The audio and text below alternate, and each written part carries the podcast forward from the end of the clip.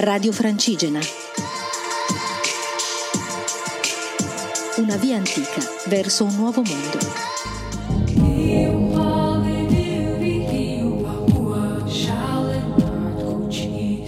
Ciao camminanti, eccomi qui, sono Elisa, sono a Oloron-Saint-Marie, un bellissimo paese dove si incrociano tanti fiumi e tanti cammini.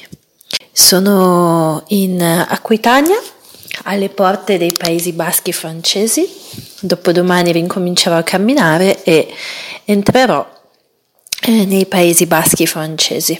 Cambierò zona e credo che cambierò cultura e tutto quello che ci sarà intorno a me dal punto di vista umano. Eh, Oloron è un piccolo paese molto bello ai piedi dei Pirenei e ha tutta una parte medievale da visitare che visiterò domani perché oggi non ho fatto nulla, sono stata a letto e al parco, quindi mm, mi sto curando da tutti i miei piccoli acciacchi da cammino. Dopodomani ripartirò e spero di essere completamente in forze, ovviamente un po' di stanchezza di fondo ci sarà sempre e spero veramente tanto tanto di non avere più problemi fisici fino alla fine del cammino. Magari va bene un po' di dolori, un po' di crampi, un po' di allergia, un po' di infiammazioni vanno bene, ma solo quello, sono un po' stanca di dover prendermi cura del mio corpo e quindi spero che da quando mi rimetterò a camminare in poi non ci saranno più strane complicazioni. Uh, quindi oggi non ho molto da raccontarvi sulla mia giornata. Sono in un bel appartamento di Airbnb che mi lascia riposare molto tranquilla. Eh, domani vi racconterò un po' com'è il paese e che cosa offre. Io mi sento un po' tra il primo e il secondo tempo del mio viaggio, nel senso che il primo tempo del mio viaggio è stato scandito da un po' degli atti, come si fa negli spettacoli teatrali. Il primo atto è un po' quello della pianura padana, poi c'è stata tutta la parte della Liguria, che fino ad ora è la parte che ho preferito di tutto il cammino. Poi c'è stata la Costa Azzurra, la Provenza e la Camargue.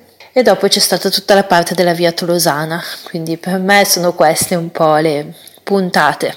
E però qui per me finisce proprio tutta la prima parte, nel senso che finisce un po' il cammino solitario e inizia un po' un cammino in condivisione, nel senso che qui si vedono in giro molti pellegrini, mi hanno detto che nelle prossime tappe mh, gli ostelli sono pieni, quindi comincia un altro tipo di cammino, meno solitario, più condiviso e in delle zone diverse, nei Paesi Baschi e in Spagna, quindi sarà un, tutto un nuovo mondo di camminare.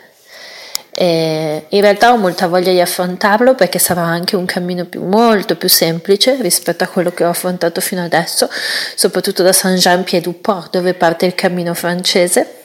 Lì dovrò solo pensare a camminare e tutte le altre preoccupazioni sulla strada da prendere, sul cibo, sul dormire verranno meno e quindi potrò combattere questa stanchezza mentale che ho, perché un conto è la stanchezza fisica e i miei acciacchi, ma in questo momento sento proprio la mente che è un po' affaticata, perché comunque essendo in giro da sola e non ho incontrato praticamente pochissimi pellegrini nel mio viaggio, quindi per tutto il tempo comunque dovevo guardare la strada, dove mettevo i piedi, appunto dove eh, assicurarmi di avere un posto dove dormire, dove mangiare e diciamo che in alcune zone le persone non erano molto ospitali, quindi è stato un po' stancante anche mentalmente. Quindi mi prendo questi due giorni di pausa, di stacco, di intervallo fra il primo e il secondo tempo del mio cammino, per poi riprendere a camminare incrociando le dita sperando che tutto vada bene e che davvero devo solo pensare a camminare.